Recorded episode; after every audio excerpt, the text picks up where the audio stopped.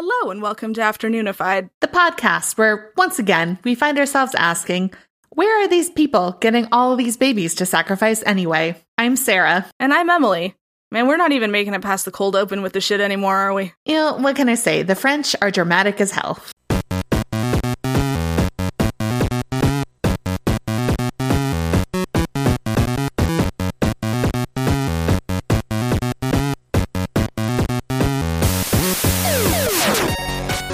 Also immediately start singing the theme song in your head after you finish the cold open? Uh, sometimes, um, this time I just started looking at that dragon fruit dragon again, and it's kind of where I am. I mean, that's where we all want to be. In the arms of a giant fuzzy dragon fruit dragon. Yes. Could go for a dragon drink right now. Y'all had that shit? Delicious. A dragon drink? Yeah, from Starbucks. No. Mm. I just I can't not get coffee while I'm at Starbucks. It's got to be something, you know, extra sugary. I mean, the the dragon drink would would fall under that. Um, Yeah, but like caffeine sugary. Yeah, this is uh, mango dragon fruit um, with coconut milk and chunks of uh, freeze dried dragon fruit. I mean, it does sound good. It's dope as hell. It's great for like the late afternoon when you're like, oh, I'm near a Starbucks, but I also want to sleep later. Because otherwise, I just get a vanilla soy latte. Unless it's Christmas, then it's a peppermint vanilla soy latte. Anyway, so uh, we're talking about the French. Yes, I wanted to cover a couple of really big French scandals that neither of them are really uh they're not quite enough for their own episodes, but I wanted to talk about both of them. And so here we are. I love how they call Um, them the affair of whatever because it makes it, it does like make it sound It like does- everyone is wearing a big wig. Yes, it does make it sound extra fancy. And of course, you know, it's it's all happening in Versailles, so it's double fancy. Um, as I texted to Emily last night, this is an episode about a really a lot of really fascinating women and like a few guys who are just kind of horny. which again, most of history. Explains most of history. Speaking of sources for this, uh, Wikipedia, HistoryExtra.com, History Daily, History.com, lots of histories, uh, and also HeadStuff.org. I mean, I'm glad that it was mostly histories and it wasn't like the Smithsonian Institute. I mean, I was going to make a joke about TMZ, but that's probably already dated. Uh, Is TMZ ye- oh still a thing? Is Perez Hilton still a thing? Because that was the page 10? Are we? Page six, you mean? Oh, page six. Sorry. I don't know what page 10 is. Movie You know, listings? the four pages after. Remember when they used to put movie times in the newspaper? I also remember when we had. When we wanted to go to the movies, we would just call the movie theater and they would tell us what time the movies are at. They usually had like a recording, but movie phone. yeah, God, so old. love it. Oh, that's what I was. The guy that plays Steven Stranger Things is fucking 31 years old. He looks 12. Sorry. I think he looks a little bit older than 12. okay. He definitely still pulls off like young, yes, 20 he, something. he looks like he is uh, an appropriate age to be doing what he's doing. But yeah, a bitch is 31. Yeah, that doesn't surprise me. All the kids are like 20 now, which I mean, of course, yeah, like the passing of time, you're just going to have to work around that. But Uh, Will is still a teeny tiny little baby. they're all little babies. Though I will say, going from season four back to season one is a little bit of a transition. What are all these gnomes doing in the show? Literal babies, literal tiny infants. All right, so we're going to start with the big one the affair of the poisons. Which already just sounds very salacious, doesn't it? There's a very it. cool lady involved in this one, isn't there? There are many cool ladies, honestly. So, the affair of the poisons was one of the most sensational criminal cases to come out of the court of King Louis XIV, otherwise known as the Sun King, otherwise known as he was the guy who built Versailles. Or, well, he turned Versailles into what it is. Is he the one that's the longest ruling monarch in history? He is, in fact, the longest ruling monarch in history. I really hope Queen Elizabeth like Beats him. surpasses his ass. Well, she love just to see that. she just like slid into second because when I checked the other day, like on the day of her jubilee, she was like a week away from beating I think some Russian dickhead. Longest serving monarch in history. I mean, I know it's him, but I also want to see how far away she is. Okay, she's in third. I thought she was in second. Oh, then she will be very soon. So, um, Louis XIV of France, 72 years, 110 days. a name I cannot pronounce, I'm very sorry, from Thailand, is currently Oh, in Thai. second at 70 years, 126 days. Elizabeth II is currently sitting at 70 years, 123 days. Now, Okay. when the last time this Wikipedia page got updated, who knows? I'm not going to do the math. That's what I was thinking. Like she's But- very, very close. Yes. She, if she hasn't already, she is within days, minutes, hours even. Let's hope she lives that. I'm rooting for her. The scandal uh, in, unfolded between si- 1677 and 1682, and it implicated a number of prominent noblemen, including those in Louis XIV's immediate circle, on charges of poisoning and witchcraft, and eventually led to the execution of 36 people. I'm noticing a theme. We're sort of doing a little bit of a witch hunt again, not to the same degree. It's really more about sex. Um, Well, more or less. So it all starts, oddly enough, with the death of an army captain named Godin de Saint Croix. Saint Croix. Croix. Really hard not to say Croix. In 1672. the the seltzer guy. Yeah, the, we're just going to call him Saint Croix. and that's doubly hard for me because not only of LaCroix, but like we have the St. Croix River between Minnesota and Wisconsin. So like I'm still very used to like the butchered Midwestern Midwestern way to say that. So I'm very sorry. Yeah, you guys really fucked that one up. I will just be mispronouncing all the French names in this episode because my tongue does not make those sounds. I'm sorry. So, Godin had already been deeply in debt, and his assets were seized by creditors. And among his possessions, they found a sealed letter labeled, To be open if I die before Madame de Brinvilliers. Already Suspicious. a little concerning. So the letter contained a lurid confession. Uh, in 1663, Godin had begun an affair with the very married uh, Marie Madeleine d'Aubray, Marquis or Marquesse de, de Brinvilliers. Uh, and when her father found out, he had Godin in prison, imprisoned using a French legal device called lettre de cachet, in which the king could imprison anyone for any reason, indefinitely, without trial. Uh, in which you know other nobles such as you know marie's father she they could just like petition him for it like if you ask the king nicely he'd lock someone up for you It's so weird that they had a revolution. i know They weren't doing anything wrong. There was no abuse of power. none so while in prison godin learned the art of poison from an italian alchemist and once he was released he shared this information with the marquess de brinvilliers so together according to this confession they took revenge on her father as well as her two brothers, and with their deaths, the Marquess inherited the family fortune. She separated from her husband, um, but she and Godin, they didn't exactly ride off into the sunset together. Um, it, it seems like Godin was actually fairly paranoid that de Brinvilliers would eventually just end up poisoning him, which seems reasonable. I mean, it's kind of like when you date a cheater that you were cheating on them, like that thing, and then Yeah. you're nervous that they're going to cheat. And it's like, well, I mean, historically, but like you got yourself into it. Um, there's, I will say, there's no evidence that she did. I think he died of natural causes, or so, I don't remember, but it was his death itself was not suspicious. Um, but the authorities did take his confession seriously, and the Marquess was forced to flee France. Um, for at least a few years, she managed to escape arrest, but the police finally tracked her down to this convent in Liege, Belgium, uh, in 1676. Can't she hunchback of Notre Dame it and just claim sanctuary? That may have been a better move. Uh, so, in this convent, investigators found a letter conveniently titled My Confessions. Oh my god. And She OJ Simpson? I mean, if it, I'm a little suspicious of this.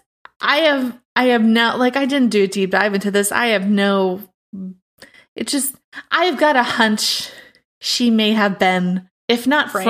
framed, justice was helped along, so it was more making a murderer, maybe. except he actually did murder that lady. Anyways, Uh, so the letter, which featured heavily in her subsequent tri- trial, detailed various affairs and admits to the poisoning of her father and brothers, as well as the attempted poisoning, albeit unsuccessful, of her daughter, sister, and husband. Jesus. Yeah, and like I said, it should be noted that the only evidence of her guilt at all was this confession letter and, you know, what um, Godin had alleged.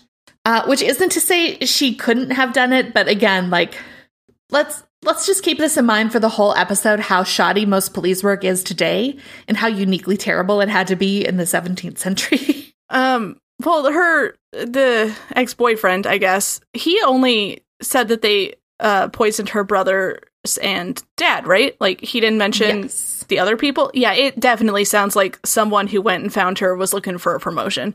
Yeah. So, with the trial and subsequent execution of the Marquess, rumors began to swirl around the French court.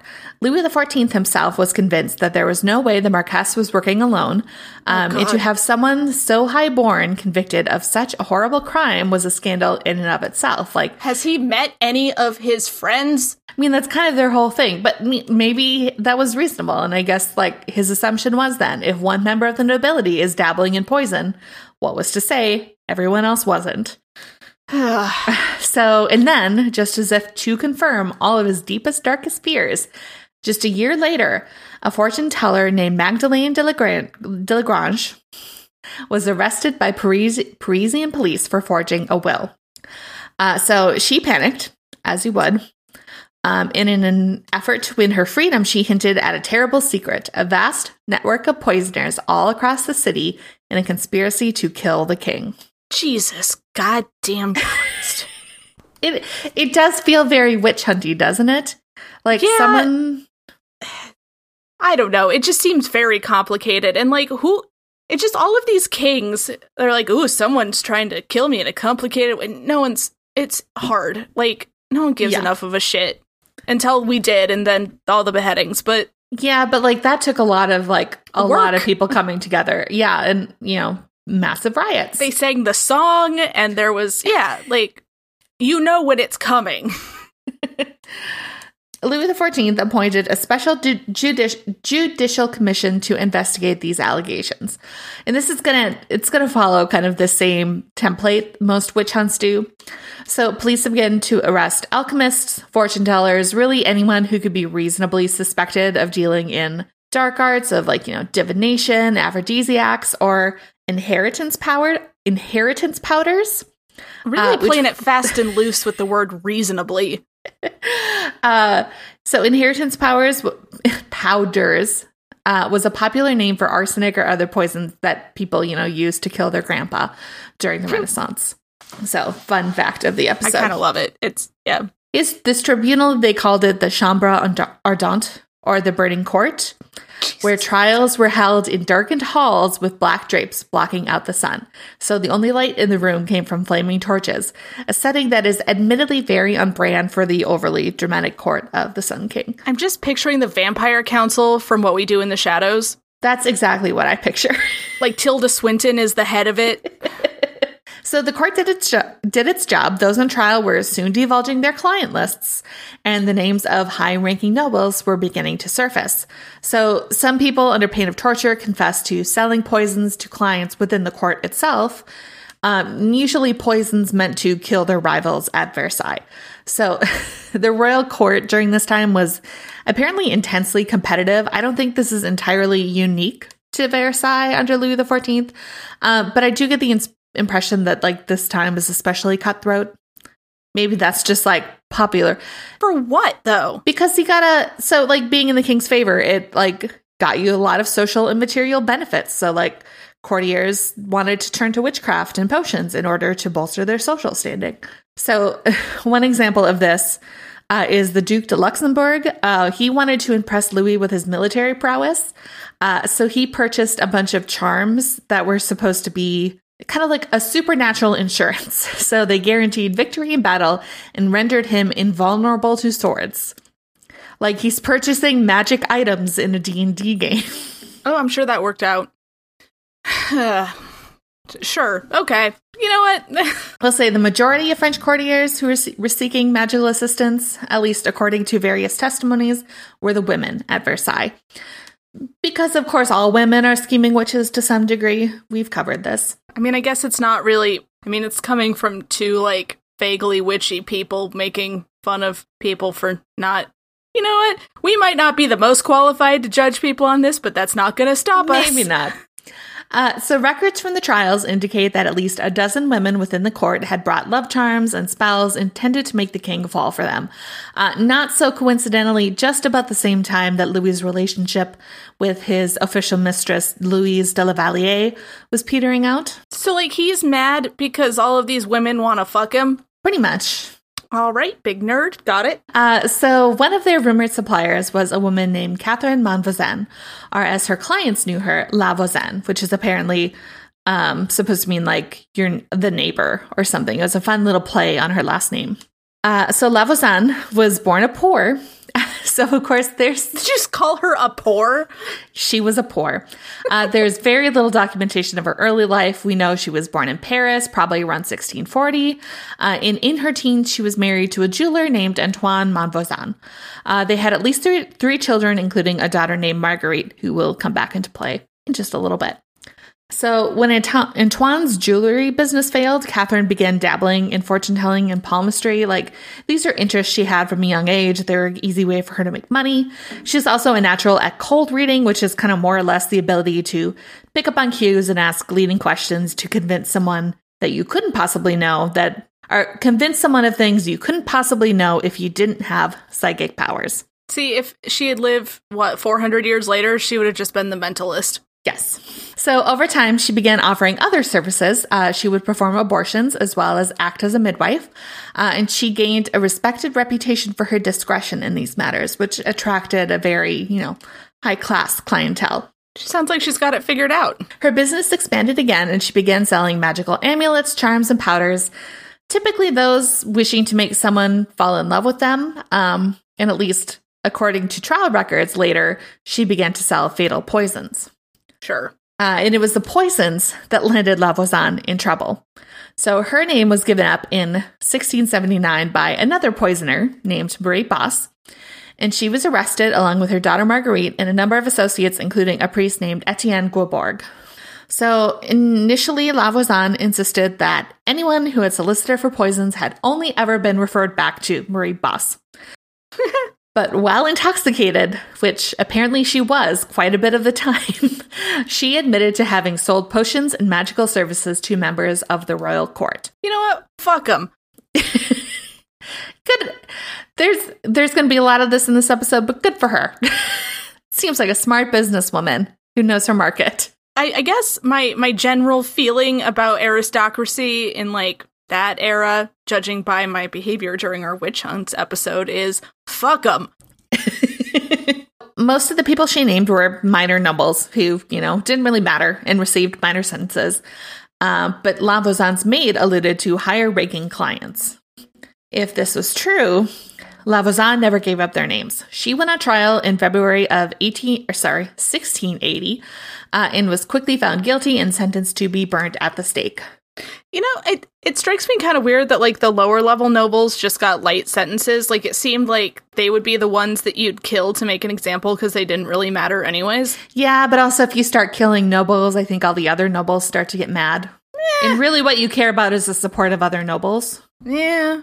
You really care about the people. Well, that's why you pick the the little ones. Like, oh, if you don't like support my shit, then I I will kill you. But I would be a horrible monarch. So Uh, so La Voisin was ar- executed less than a week after her trial, um, though she did put up a hell of a fight.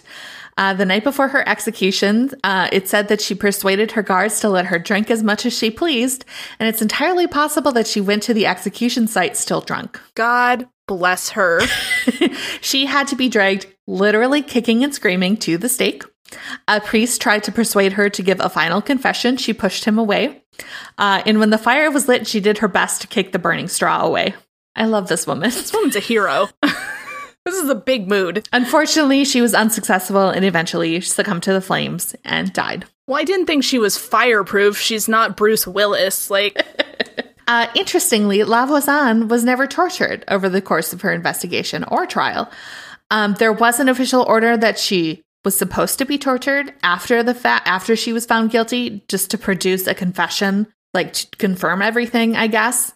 Um, but according to contemporary accounts, the order was just ignored. So yeah, the French were really bad about torturing people who would have just like fucking told you, anyways.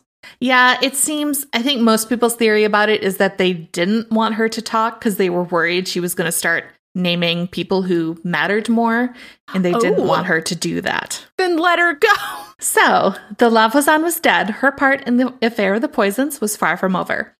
Her daughter, Marguerite, uh, under the dawning realization she was probably about to uh, face the same fate as her mother, started spilling all the beans.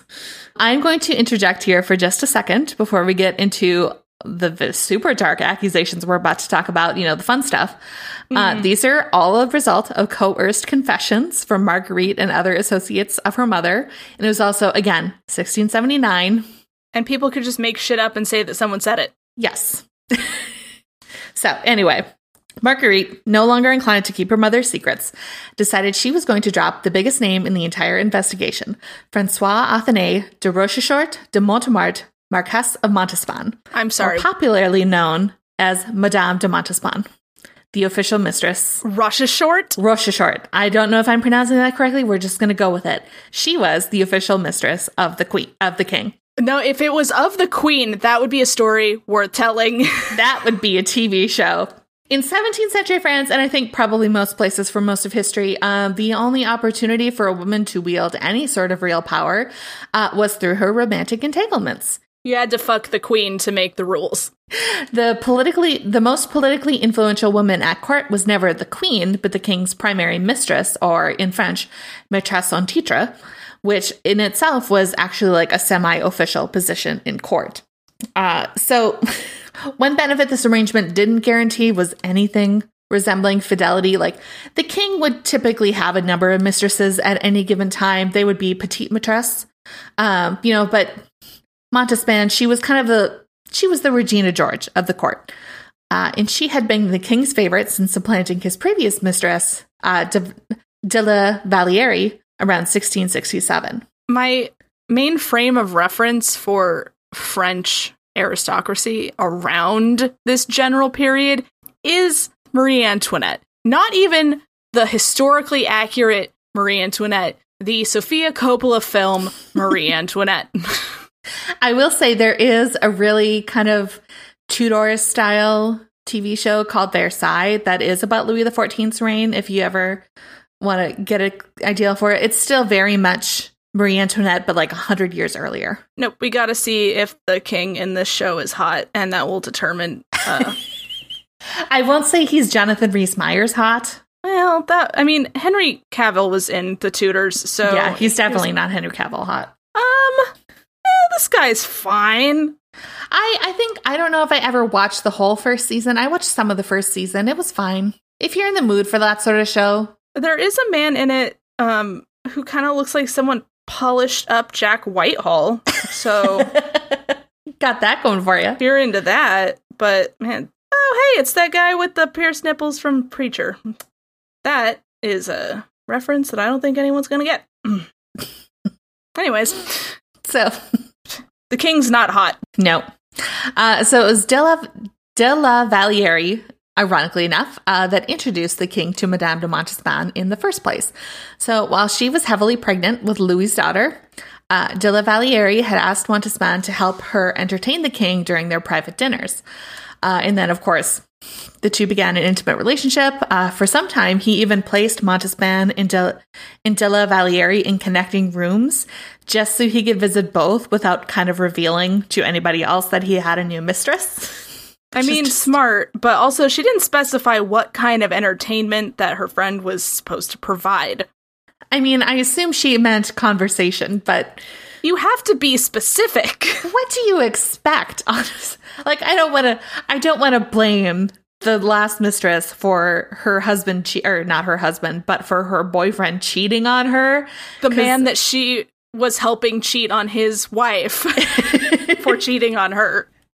I mean, it was just kind of that was what everybody did when you were the king of France. What was So, the queen doing this whole time? pumping out babies? That was her only job. Nothing else mattered. She cemented an alliance and she popped out a couple of kids, and after that, the queen did not matter.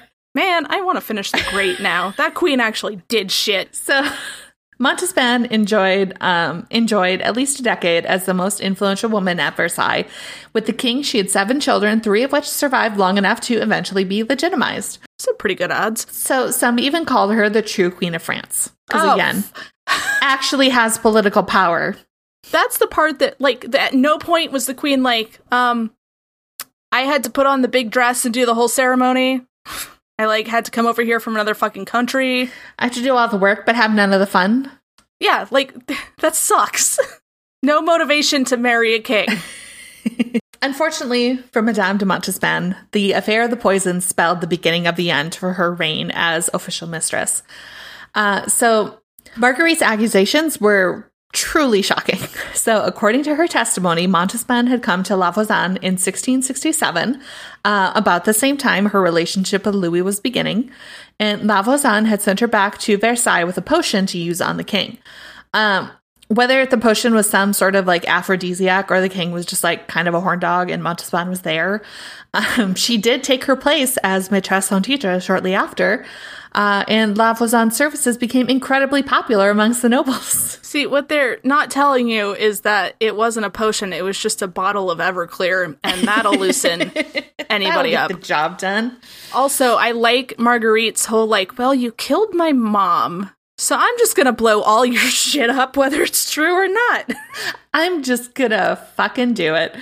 So, this would not be Montespan's last visit to La Voisin. So, according to a confession by that priest, Etienne Gu- Guibourg, uh, who had been arrested alongside the Monvoisins, uh, Montespan continued to come to La Voisin whenever the king's eye began to wander, which I imagine was frequently, seeking satanic intervention for her relationship. Satan has better things to do. We've talked about this before. He is a busy entity.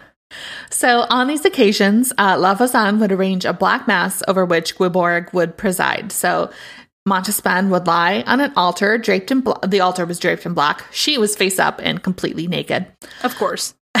as you do.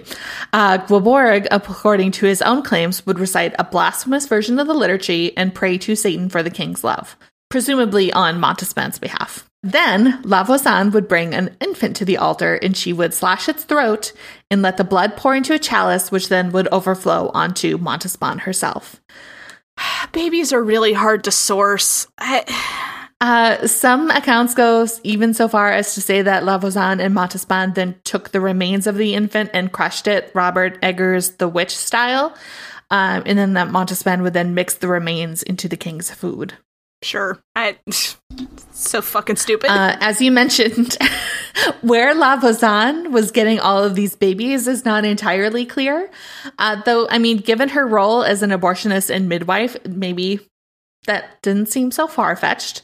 Um, there, mm, yeah. there are some rumors that police uncovered the remains of some 2,500 infants in their garden.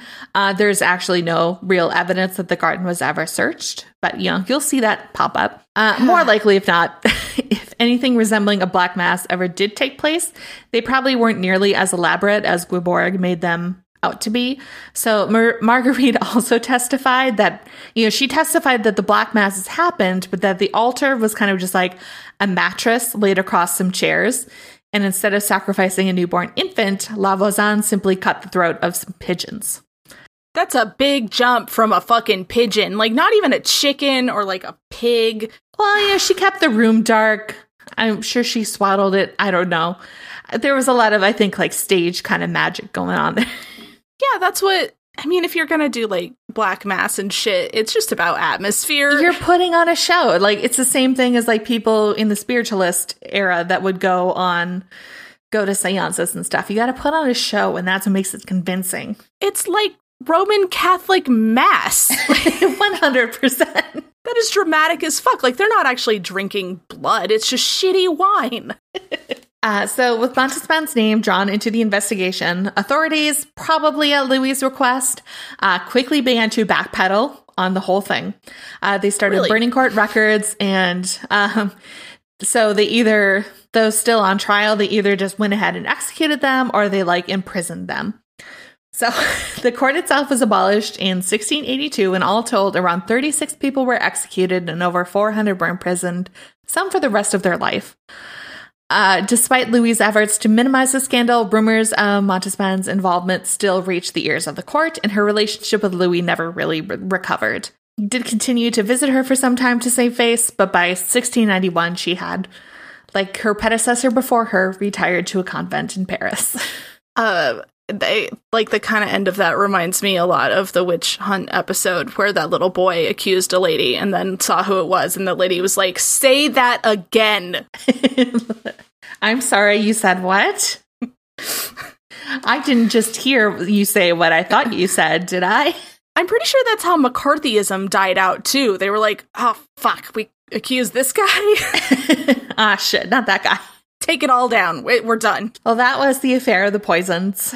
Quite. It's so stupid. It's I love stories like this. Like, that seems weird to say. People died. It was legitimately horrible. But it's just, it's such a story of a story, you know? It's just they got so far up their own ass being so stupid. And I understand that it was the 1600s and we didn't have uh, like as much of an understanding about stuff as we do now, but it is very easy to just not think that everyone's trying to kill you.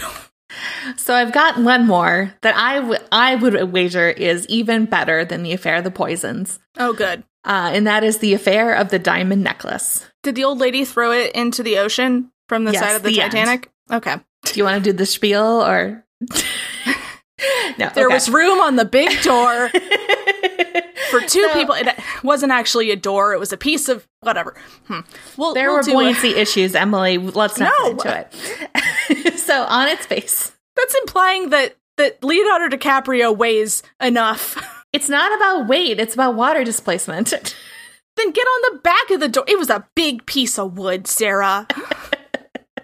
They literally show a scene where he tries to climb onto the door and the door flips over because he can't do it right. He couldn't find another door. Apparently not. I'm just saying James Cameron didn't think about it long enough. We're not relitigating Titanic. oh no, that's another mini.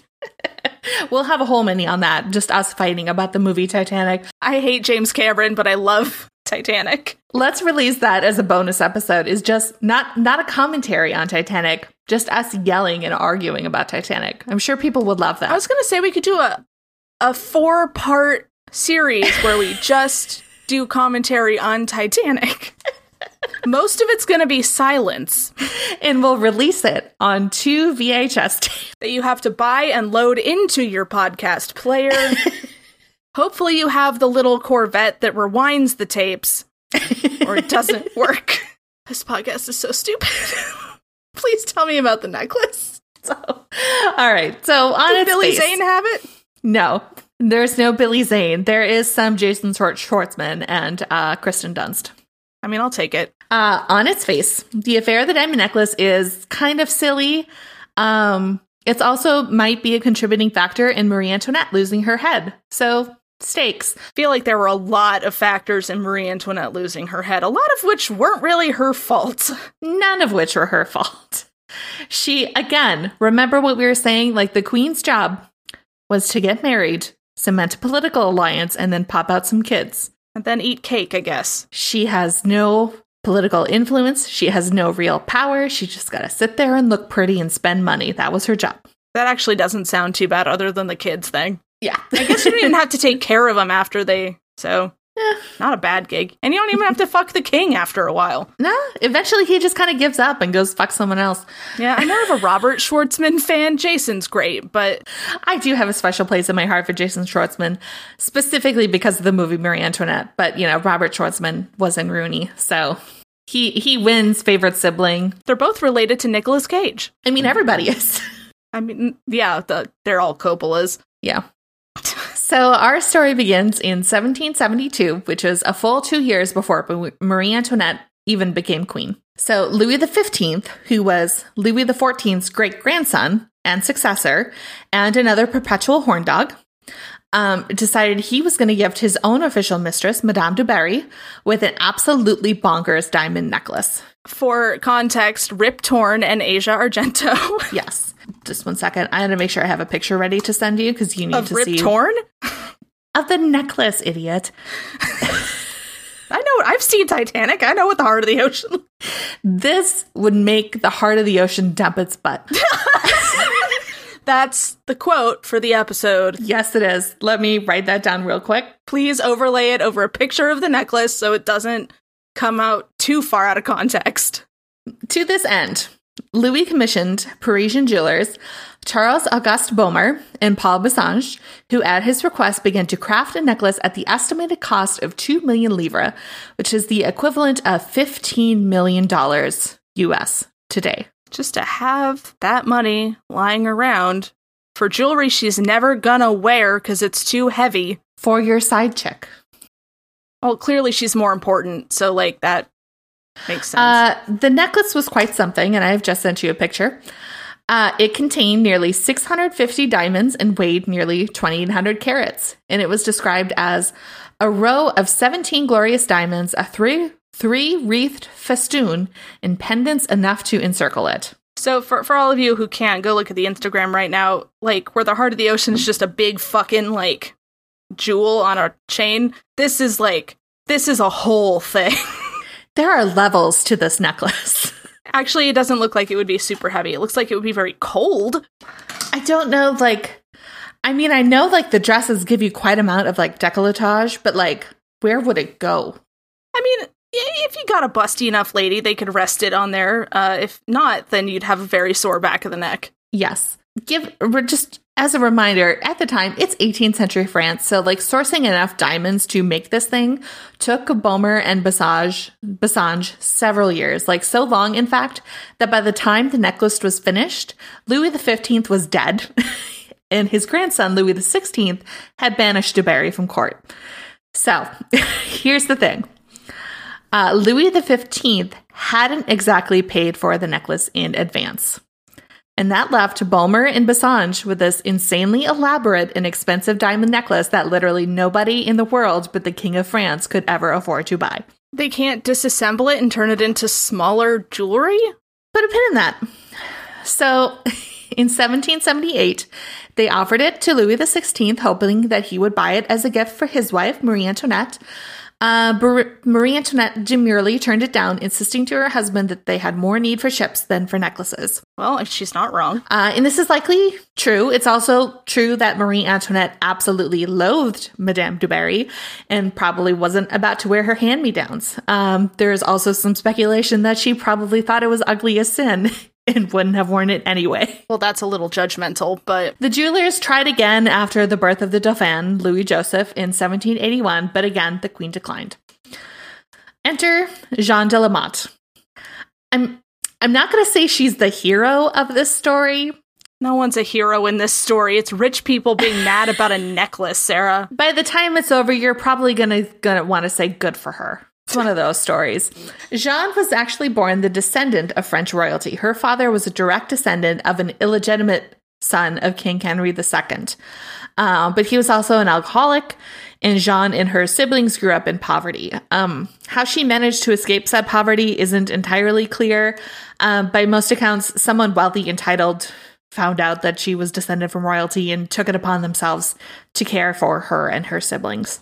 So, thanks to her royal blood, she was given a small stipend and an education and eventually managed to secure a marriage to the Count de la Motte, whose claim to nobility was kind of dubious, but he had it. So, He had that big applesauce and juice fortune that he was riding on. there's also that. That always helps.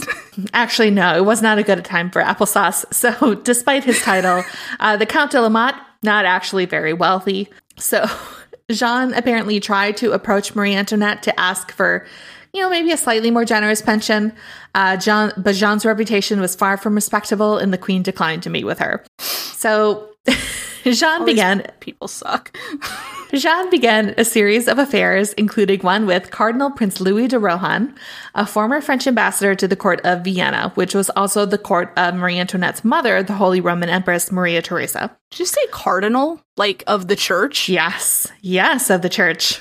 They could fuck back then, or was that like a. It's 1776. Whatever. Yeah, you can fuck that. When did priests not start not being able to, You know what? That's also. I- no, that's not a mini. I actually don't want to know, but. I mean, he was supposed to be celibate, yes. okay. but that's he was what I was also- wondering. A cardinal. and rich. So I mean, not going to yeah, happen. French. I mean, that doesn't happen today. Or uh, no. No. it doesn't. Not. I'm not saying it doesn't happen. It doesn't not happen today. You remember how Andrew Scott We've- exists? I was going to say we've seen Fleabag.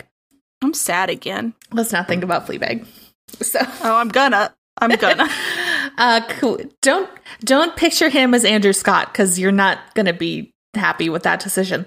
it's too late. Coincidentally enough, Cardinal Rohan was also on the outs with the Queen for various reasons. Uh, reportedly, he, he had spread rumors about Marie Antoinette's behavior to her mother, which was a dick move. And like all the men in the story, apparently he was also a perpetual horn dog, and that didn't win him any points either. So, on the advice of her mother, Marie Antoinette had cut Rohan out of her circle entirely. I just By the- imagined him like not getting invited to her little tea and cake parties. I mean, pretty much.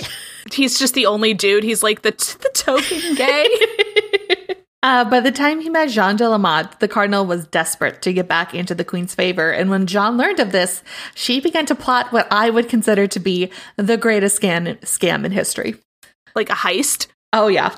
So Jean convinced Rohan that she, in fact, was one of Marie Antoinette's closest friends, and if he so wished, she would be more than happy to arrange for him to correspond with her. Rohan jumped at the chance and began to write Marie Antoinette a series of letters that, of course, never actually made it anywhere near the Queen. Uh, Jeanne answered the letters herself with the help of another one of her boyfriends, a forger by the name of Vertot de Villette. He sounds hot. Oh, yeah. so the letters were so good that she managed to talk the cardinal into sending her enough money, all for charitable causes, of course, uh, that she was able to buy herself a house. I thought you were going to say the necklace and I'd be like, that is a fiscally irresponsible cardinal. I mean, Put still in is, that. but So, which isn't to say he never got suspicious. So, the letters Rohan received were so warm and caring that he, at some point, became convinced that the queen mm-hmm. was, in fact, in love with him. At the same time, she never acknowledged him in public. And when Rohan raised this point in one of his letters, Jean arranged for a nighttime meeting in the gar- in the gardens of Versailles. Isn't this the plot of like an 80s or 90s teen movie? I hope so. If not, let's write one. With the actual queen completely oblivious and entirely inaccessible regardless, uh, Jean instead hired a sex worker named Nicole Laguerre d'Oliva, uh, who was apparently well known in Paris for her resemblance to Marie Antoinette. Or at Ooh, least, she must you have made bank on that one. I mean, at the most, she was close enough to pass for Marie Antoinette in the dark. So she, uh, Rohan offered her a rose. She accepted and assured him that all was forgiven. Uh, and so convinced was the cardinal by this meeting, he agreed to help the queen with a secret favor that she had been alluding to. Man, he oldie bachelorette was fucking wild. So Jean had gotten wind of Dubarry's diamond necklace, and though and through this correspondence, she, as Marie Antoinette, confessed that she secretly did desire to purchase the necklace because of the country's dire financial situation. She didn't dare ask the king to purchase it for her. So Rohan agreed to act as an intermediary, graciously God. fronting the money to purchase the necklace in installments um, from Bomer and Bassange, and the queen then paid promised to pay him back. Oh my god. Rohan even presented the jewelers with a letter from the Queen signed Marie Antoinette de France, uh, and no one apparently caught on that French royal signed with only their given name. I was gonna Which- say that seems like a made up like when a kindergartner signs their like permission slip with mom. Yeah, it's it sounds made up, and also like I maybe wouldn't have known that, but like Cardinal Rohan grew up in the court and presumably would have known it, which kind of came back to bite him a bit later. But no one, no one seemed to notice at this time or cared. So with the He's- necklace successfully, sorry, go ahead. Oh, you know, he's clearly a couple mirrors short of a Versailles. So, with the necklace successfully purchased, Rohan brought the necklace to Jean's house, where he passed it off to a man who he believed or assumed was one of the queen's valets. Instead, Jean de Lamotte passed the necklace off to her husband, and together they picked it apart and one by one began selling each diamond individually in London. That's just the plot of Ocean's Eleven. no, so Ocean's it- 13. Ken? The one with the women.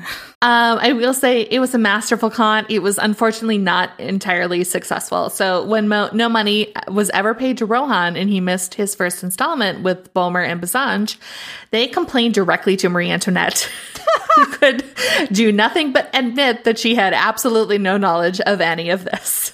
Cardinal Rohan was ar- arrested in the Hall of Mirrors at Versailles, and Jean de la Motte was arrested three days later. Um, eventually, they'd also arrest Nicole de Leva, who was the sex worker, um, and Rétaux de Valette, who confessed that he had forged the letters from the Queen that Jean had passed on to Rohan. Leave Nicole out of this. she was just doing a job. Fortunately for her, she was acquitted. They didn't think she had any part in this conspiracy other than, I guess, being paid to act like Marie Antoinette for 20 minutes. Um, oh no, her only crime was being hot. The cardinal was put on trial. I think again that signature thing, like I said, like there was some speculation that he should have known and therefore may have been on it. Uh, but it, he was uh, eventually acquitted. Uh, but he was exiled to his property in southern France, which probably wasn't too bad of a punishment. But I wish this had been in the movie. Also, I just looked up a picture of this cardinal, and yeah, he's not Andrew Scott. I'm sorry. his head is so smooth, but his hair is also there too. It looks like his hair just like his wig just kind of slipped back and he didn't fix it before they did his portrait. Which is weird because those take a long time. Do you think he would have felt the breeze on his nine head? Uh, so the forger Rétaux de Valette was found guilty of forgery and exiled, and Jean de la Motte, despite all her scheming, could not escape a guilty verdict. She was sentenced to be whipped, branded, and imprisoned for life, only to escape prison uh, disguised as a boy. In 1789, she published her memoirs, blamed Marie Antoinette for the whole thing. Uh, but unfortunately, she died two years later in 1791 after falling out a window to try and escape debt collectors. I I kind of love this woman. she is a bad bitch, and I appreciate she, her. She is a hot mess express, but I really do look up to her. I we should all live our lives as if we are Jean de Motte, though maybe don't swindle people. she did get the necklace, like that worked. It just because yeah. the fucking cardinal couldn't pay his shit on time. it's not her fault. Marie Antoinette herself, despite being oblivious to this whole mess, did not escape the scandal unscathed. So many historians consider this affair of the diamond necklace scandal as the event which began to turn public opinion against the queen. So it would get much worse. She had literally nothing to do with it. Literally nothing. Um, but many believed she had actually been part of it, that she was trying to use Jean de la Motte to take revenge on the cardinal. What? Uh, nope. no, there's no she was not. Uh, regardless of the truth, her reputation never recovered, and in 1793, she would face the guillotine. But that, of course, is a whole other episode. I think uh, it was just people trying to find a reason to be mad at her. Oh, I mean, yeah. that's it's very obvious, but we, she clearly didn't do anything. Uh, what are you saying, Emily? We've never done that to women. never. It's not like everyone spent like four years hating Anne Hathaway for question mark for. I think because she did really good in a movie and won an Oscar and was happy about it. Maybe I'm not quite clear on why. I, or I'm also not clear as to why that was ever a thing. I always liked Anne Hathaway. I'll yeah, I also it. don't know why we had a thing against Kristen Stewart for a while. Like, it's not her fault Twilight was bad. Like I said, we've never done that to women. Never ever. done that to women. That's the French for you. We'll do a Marie Antoinette episode someday. I don't know if I can handle just the oppressive stupidity of French men from that time period, though. Yeah, that was kind of my overwhelming. Just as I kept writing this episode, I was like, wow, this lady is so fascinating. She's got like such an interesting history and she like was very, you know, uh, blanking on the word here, very industrious, very like a smart thinker. I thought of this many times for many different women in the story. Although to and be fair, every time as the man, I was like, this guy is a paranoid dickbag. well, to be to be fair, um, Jean of of the applesauce uh, dynasty catfished, not Andrew Scott. It was, in fact, a brilliant catfish. The first catfish, straight up, maybe. like that's it was the first catfish. No, I'm sure you could get away with that shit a lot more oh, back yeah. in the day. Especially when everything was by letter. Yeah, you think he would have like wanted to have a meeting before he bought a fifteen million dollar necklace? I mean, technically he did, or he thought he did. Oh, that's true. I mean, maybe in like good good lighting. Meet them in the daytime. That's all I'll Maybe say. Maybe he should have just hooked up with the sex worker. Like she looked like Marie Antoinette. Like that's what he wanted. Yeah, you'd think. Probably wouldn't have cared really about the difference, knowing men. Jesus hung out with sex workers all the time. It would be very Christian of him. Jesus Christ. I guess I just have to sit with uh, how ridiculous all of this is. I think the affair of the diamond necklace might be one of just like my favorite historical stories. That one it's is just is fun. from beginning to end, just really over the top. That one is full Mel Brooks movie. The Affair of the Poisons was a lot of just like, why do you think people care about you so much? Affair of the Poisons is fun in kind of like a satanic panic sort of way, but generally speaking, yeah. I think Affair of the Diamonds wins out, or Diamond Necklace wins out. it was like the the king in the witch hunt episode who was like, these women cursed the boat, and I was like, no one cares. It's like we've said no one cares about your penis. No one. We just need to get that on a shirt, I guess. Maybe like with some like nice Maybe flowers on a mug. around it. Maybe on a mug. Oh, a mug, yes. no one cares about your penis. Well, thank you, Sarah. That was. I feel a little bit more alive. Thanks. And I definitely feel smarter. that's the that's a fun story you can uh, pull out at your next cocktail party. We have so many of those. That's what this show is is based upon. Is weird trivia to tell your friends who aren't as weird as you. You're welcome. All right, guys. If you have a favorite French affair, you can tell us on Twitter and Instagram at Afternoonified. You can also email us at uh, afternoonifiedpod at gmail.com. There's also getafternoonified.com uh, dot com, where you can buy merch, uh, maybe eventually a No One Cares About Your Penis mug. Uh, we'll work on it. Um, remember to rate, subscribe, review, and all that. And boop, boop, boop. Sarah and I did a guest spot on Oh yeah. uh, the Three Links Oddcast, which is a um, Oddfellows podcast. Uh, of the nicest guys uh, Yeah, who answered a lot of questions about skeleton sourcing. More questions, honestly, than I thought we were going to get answers to, which was really great. They were so gracious and so informative. Like, if you were at all, like, if the Oddfellows episode piqued your interest at all, please go listen to their podcast because it's really great. yes, um, yes, they were they were wonderful. And um, when I get around to editing it, we'll do a, a special mini that's kind of like a compilation of our our questions being answered. But I highly encourage you to go check out the the whole thing. Um, Yes. I only said a couple stupid things. Just a just one or two. just a handful where it's usually a basket and i'm very proud of myself so uh see you next time Bye. We love you. bye